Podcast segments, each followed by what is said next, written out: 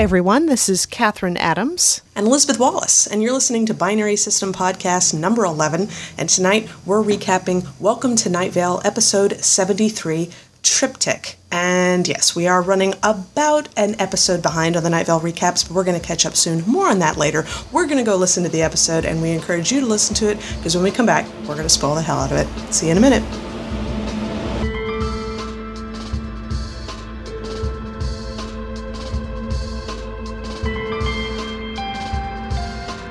That was exactly what I was hoping for. Another interesting, timey-wimey sort of episode.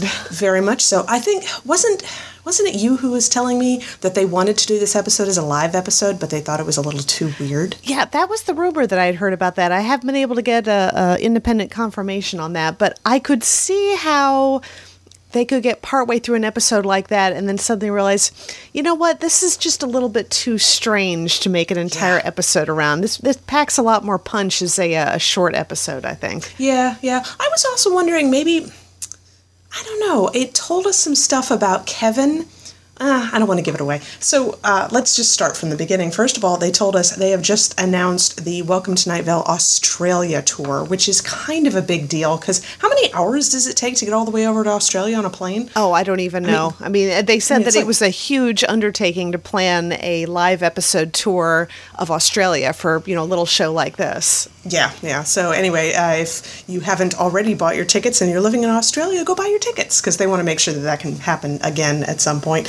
And the book is coming out on October 20th, and they sold out of signed copies, so they signed some more copies, and now those are for sale again. So. Yep, and they're doing a very interesting uh, countdown to the book release. Every episode, uh, they're going to read just a random sample from a random page from the book, which they did today. Yeah. So, looking forward Nice. to that. Very nice. So the episode starts out, and Cecil is giving us the news report about a huge vortex that's opened up in the food court, probably one of the worst uh, food court related vortexes they've seen in a long time. Yeah, it took out three ice cream stores in the food court and badly damaged a fourth one. So I guess Mm-hmm, Yes, they yes. kind of like ice cream out there in Night Vale. I've sort of noticed that it is sort of a desert area, which, swear to God, as hot as it's been in San Diego, I'm like, I approve of lots of ice cream establishments. That's yeah, awesome. what have you guys been having to deal with temperature wise for the last few days over there? Oh, well, you know, when you get right down to it, it's like, eh, low 90s, which a lot of people in the country now are going to be going, well, screw you.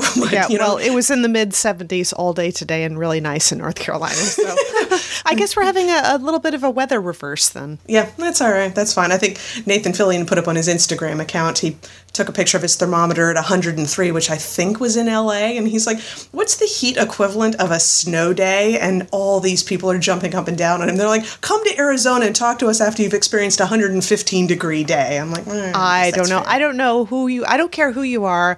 Uh, 103 is hot anywhere. Yes, yes, exactly. And you you can complain as soon as it hits the 90s. You can complain, and I don't care. But so Cecil's telling us about how it took out the uh, ice cream on a stick place, the fried ice cream place, the ice cream some sandwich place, and there was other one more establishment I didn't write down. And something weird starts happening to the output on the audio. A little fuzzy symbol signal starts to come in. Yep. So he's uh, tinkering with wires a little bit, and then we hear Kevin. I know, and Kat and I both like look at each other over the Skype. We're like, oh my god! And he's so cheery, so happy, and I'm sitting here thinking, oh, he's just king of the mountain now that he's operating his brand new radio station out in the desert otherworld. But that's not the case. So, Nope, nope. Uh, with a little bit of conversation, it turns out Kevin's never heard of Night Vale, and Nope, and Kevin. he wasn't the one. He wasn't the one who named this area Desert Bluffs. Uh, l- people a long time ago named it, and so we're like going, eh, hang on a minute. Hmm. I think the strangest thing, though, is he doesn't like Strex Corp at all. Strex Corp is just this local company that's starting to buy things up and take over things in Desert Bluffs, and he doesn't like it at all. And No, I, I did think something was rather uh, adorable, though. I mean, of course, Cecil doesn't like Kevin, and he doesn't like the name Desert Bluffs, and he's being all, you know, argumentative and whatever. And then Kevin starts talking about all of the good things in life, like a totalitarian, totalitarian government and adorable pictures of cats. And Cecil's like, I like adorable pictures of cats. bond over their love of adorable pictures of cats. Yes. So basically, we're talking to Kevin from a very long time ago. And I guess something has crossed in the wires that gave us a timey-wimey event. But then there's another fuzzy kind of moment in there. We lost the transmission. And then Kevin comes back and Cecil starts talking to him, but it's a different Kevin this time. It's a little newer, and it's after StrexCorp has taken over Desert Bluffs, and Yes. Kevin totally approves. Kevin thinks it's wonderful. Now Yep, they can yep. all just work, work, work, and work some more, and smiling. He goes on about smiling quite a bit. And And Cecil talks to him for a bit and wants to know what the hell happened to him, you know, this terrible Kevin that he's talking to. And Kevin was talking about, oh, I remember that. I remember how foolish I was trying to stop Strexcorp from coming in and how I placed myself at the door in their way and they did ethically brutal things to me to get through. And so they they changed him on a very deep level, Kevin. it sounded like they turned him inside out. It's it's pretty Yeah. horrifying, and he's Yeah, yeah. obviously exactly as unhinged as he was when his character was first introduced. What? How long ago did we first get to hear about Kevin? Was it two years ago? It's been a while. It's been a long time. It's been a long time. Yeah, and Cecil may have made a tactical error because A little he- bit. Yeah, he's he's talking about how I don't I can't even remember how the topic came up, but he mentioned about the fact of, you know, oh, I'm in your future and, you know, we already had a secret revolution against Strexcorp and threw you out. And Kevin's like, Really? Oh, I need to Did you write all this down.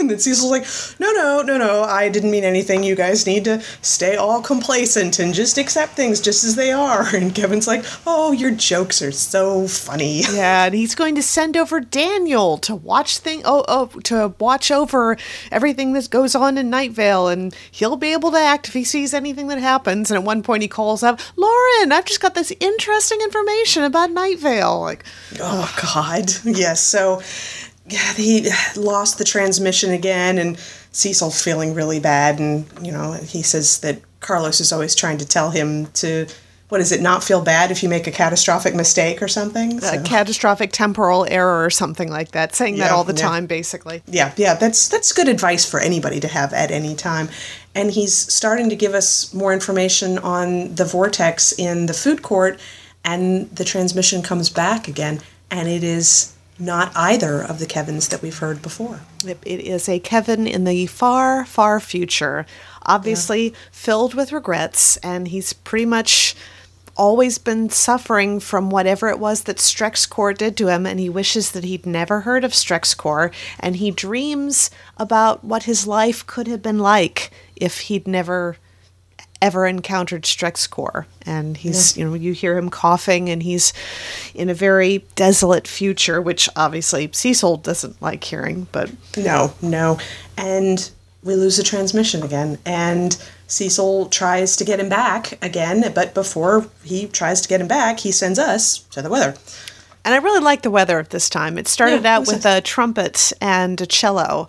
And Yes. it was almost like, I don't know, I imagine a cabaret singer for this Yeah, particular yeah, one in one single spotlight in the center of the stage. So it was very minor key. Uh, what was the name and the, t- the singer? the uh, woman who's singing uh, her i guess her band name. I mean i think it's just her. It's called the unwoman and the song was called the heroine. And i was so certain when i heard that cello start that it was gabriel royal who did remember us in the condos episode. But as it turns out no she's a singer and a cellist. So um, obviously she had a trumpet player playing with her but yeah that's that's how and it i think she probably recorded herself a couple times because the cello sort of accompanied itself in a few places but it was nice It I was like really that very much. I'd like to see her uh, play live at some point because I'm not sure. Gabriel Royal is the only other singer that I can think of right now who accompanies himself on a cello, and I just Oh, find yeah. that amazingly appealing. Yeah, we've talked about him before. I mean, I liked Unwoman, it sounded very cool, but Gabriel Royal, I was listening the other day to his song On Again, Off Again Friend, and it's just so neat. That's It's the one where really good he's that's the one where he's playing in the subway, isn't it? Yes, yes, it is. And just just totally comfortable and it just totally works. Great song. It's on YouTube. Go find it. Gabriel Royal, On Again, Off Again Friend. But we come back from the weather. And uh, Kevin is back. And after a few moments, Cecil's able to figure out that he's all the way back to the first Kevin, the one Yes, who's yes. so filled with hope for the future, and he's so determined to fight Strex and kick him out of Desert Bluffs. And he realizes that Cecil is in his future. So we ask Cecil, well, that means you know. Does everything work out great? Does everything work out exactly the way I want it to? And there's this long pause. And then pause. Cecil says, Yes, everything's Yep. going to be absolutely fine. And Yeah. And it really opens up this bizarre question that you only get when you're dealing with time travel and people from the future talking to someone from the past. What is the right answer in something like that? Because you basically have the choice of telling them everything's going to be fine and that maybe sabotages their will to work harder and be more determined or you tell them how horrible everything's going to be and maybe convince them that it's not even worth trying if it's all predestined. Yeah, exactly. Or possibly the future that you know of is, which really wasn't good, and you, or the past, God, tenses are weird. The past that you've had, what if you tell them how to fix it and your telling them was what made it so bad? You have no idea what the cause and effect is when it comes to time travel. So it's like, I think Cecil probably. Probably took the best possible answer. Just try and comfort him for the time he has left. You know, Yep. there's nothing really to be done at this point. So So, yeah, that was. Hmm. Now, didn't we have a t shirt moment? We did. We did. At one point, he made the comment because he's talking about this. You know, he finally loses the transmission with Kevin for possibly the last time. We don't know. And he's talking about the futility of trying to change things in the past. And he says, What is the use of nostalgia for what didn't happen when we have to live with what did? And we were like, Oh, t shirt moment. like that. but that, yeah, but that wraps up the episode. oh, well, So except for the fact that the vortex apparently swallowed up the entire food court and everyone there is gone. Oh yeah, that's minor bit of news there, but yeah, that happened too. So, and after that, that wrapped up the episode. So was, I thought it was a very, in its way, I mean, for all the timey wiminess, it was a very straightforward episode. It was just here's Kevin, and here's maybe a chance to not dislike him so much. But that was one thing I wondered. I wonder if anybody, and guys, please chime in if you want, was anybody disappointed at having another side of Kevin? Because sometimes it's cool to have another side to a, a, villain, I suppose, but sometimes you're just, I don't know, change is hard sometimes. So I'm, I'm wondering what everybody thinks about getting another side of Kevin. I don't know if the cosplay pictures on Tumblr or any indication, Kevin has a huge fan base, and I think they're going Oh, to be thrilled with the idea of seeing a sympathetic side of Kevin. Nice. I, I Nice. imagine that's going to probably play into a lot more of the uh, Kevin Cecil pairing that's been going on. I'm sure. Oh, oh yeah, that's people will ship anything. They really will. Not that I disapprove. I don't disapprove at all. The other question I wanted to ask is what people think of the theme song. I've been sort of trying to give it, you know, a chance. This new theme song, intro and outro song, and I've decided I I just I don't think I like the intro song, but I like the outro song better. Yep. So if I had to choose, you know, why don't we just take the outro song and put that in the beginning, and that'll be fine. Well, I'm hoping at some point we get the triumphant return of the opening music. I think that's what everybody's hoping. They're like, this is just temporary, right? It's not going to keep on going on, right? Right? I know some people say change is good, but I have yet to be convinced. Yeah, no, no. But in other news, just real quick, we are back from the trip that we took. That was what we were talking about with our parents' 50th wedding anniversary. Mom and dad wanted to go to Yellowstone National Park, and that's what we did. And so we were there for a little over a week. I have to say, I wasn't expecting a lot of what we got to see. I mean, people say, you talk about the scenery and it's beautiful and everything.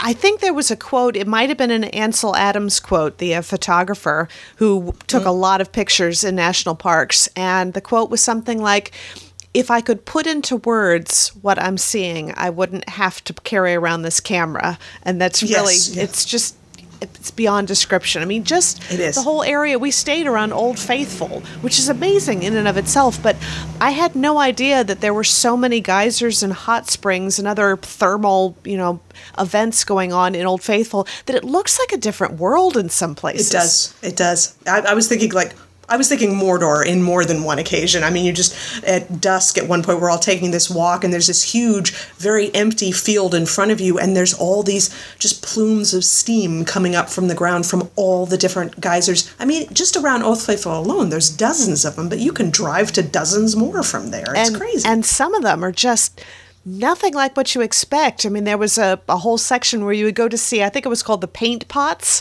which is just an Oh, yeah. area where all of the uh, uh, the steam uh, and all of the living organisms that live inside the steam convert this whole area to white clay and then bubble up through it so it looks like paint.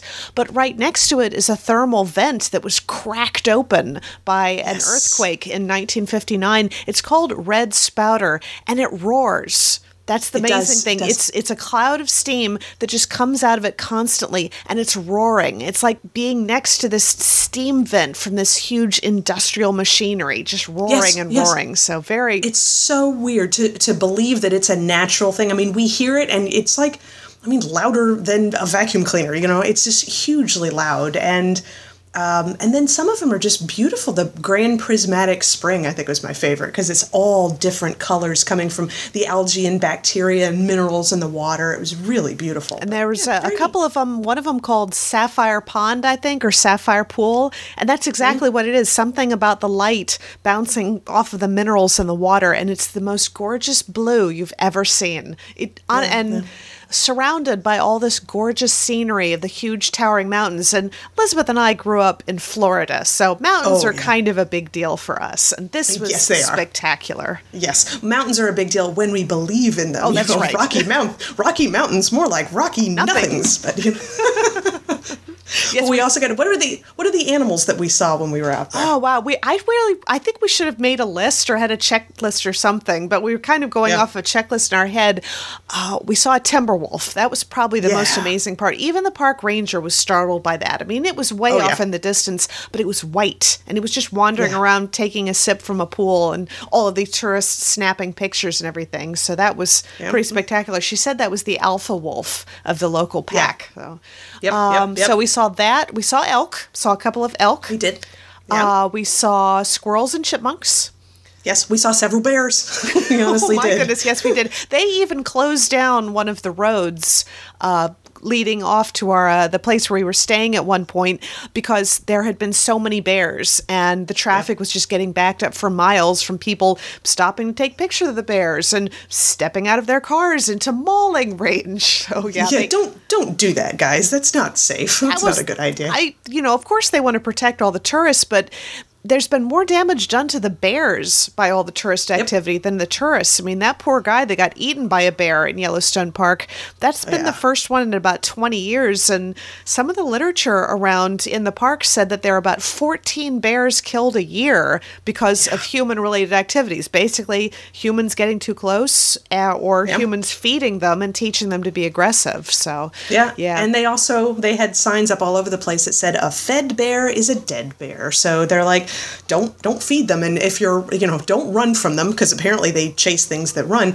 But they also say don't try and drop your pack to distract it. So it'll go after your pack and not you because that just teaches it that if it's aggressive, it'll get food, and so then it'll be more aggressive, and then they'll have to kill it. So they're trying not to have that happen. Obviously, the guy who got killed is on a human level, much bigger tragedy. But at the same time, the bear that killed him was a mother bear with cubs, and they had to put them all down. So Yep. that's that's how so that works. was all very tragic. But so Yes. yeah, we got to see the bears from a safe distance, and Yes, we uh, we got to see a few uh, coyotes, which I have to say are my favorite. I guess maybe Oh, because I'm they were- thinking of the coyote-headed college students, which I will do a bit of fan art about that at some point. They're really very pretty. I mean, we didn't get a good look at the wolf, but the coyote were right next to the side, and um, very much prettier than the bison, which we also got to see up close. Because the bison will occasionally just wander in by the visitor center at Old Faithful. They had to lock one of the doors at one point because they didn't want people leaving the building right next to the bison that was hanging out in the picnic area. So they'll they'll get pretty close, but they're grumpy and they're really big. They're huge. I think if you if you sat down and like curled up into a ball, you might be about as big as the bison's head. I mean, these Yep, things yep. are like walking refrigerators with fur. Yeah, we saw one walking by a car at one point when it was strolling down the center lane of a road. It was it was pretty big compared to the car it was next to. So these things ain't small. Boy, the people in that car must have gotten the best damn view. I think they did. They probably got the best pictures of the whole vacation there. Yeah, yeah, definitely, definitely. But that was so that was our trip. We got pictures of mom and dad next to Old Faithful when it was going off because they, you know, 50 years Old Faithful, it kind of makes sense. So, it does. there you go. It really Yeah, does. yeah, and uh, what else? What else? Oh yeah, we played a Beatles song for them for their did that was present. that was our secret thing uh, my you know for mom's 65th birthday catherine and i and our little sister hannah played the beatles when i'm 64 because that's how we roll we're about a year late so for this one we want to do something and hannah had su- suggested the beatles song something so we put that together and i think it went pretty well you know i think a few wrong notes here and there but considering the fact that we got a chance to play it together like what a total of three times before we actually performed it Exactly. Yep. And um, so for uh, two violins and a clarinet, I thought it worked out rather well. But then Yeah, you and I have been in a, a music group before where it was two second violins, a flute, and a bassoon, and I think we Yeah. managed to make that work pretty well. Yeah, if we can make that work, we could definitely make anything work at this point. So, but yeah, so now we're just gonna have to figure out the next time we have a big milestone in the family, what Beatles song are we gonna do next? Because it seems we've obviously set up a theme here. Yes, we have mom and dad are Beatles people, so that's fine. You're you're either a Beatles person or an Elvis person. They're Beatles people. That's Yeah. Uh, well, I am too, so that Yeah, works. Totally, totally. That's all for this week. Uh, make sure to check out everything that's going on at pixelatedgeek.com, where you can find this podcast, comic issues, movie issues, Two Geeks in a Podcast, Pixel Clicks podcast, and news, reviews, uh, interviews. Pictures, uh, all that on pixelatedgeek.com, and find Binary System Podcast on Facebook. We haven't started that Twitter account yet, have we? Not yet. Working on it. Yeah, ought to do that. Ought to do that. But anyway, other than that, next week we are going to recap the next episode of Welcome to Night Vale, which is Welcome to Night Vale episode 74. We are running a week behind on account of the vacation, so we're going to get caught up, and so you'll get two recaps in a row. Uh, so we will see everybody in one week. Talk to y'all later.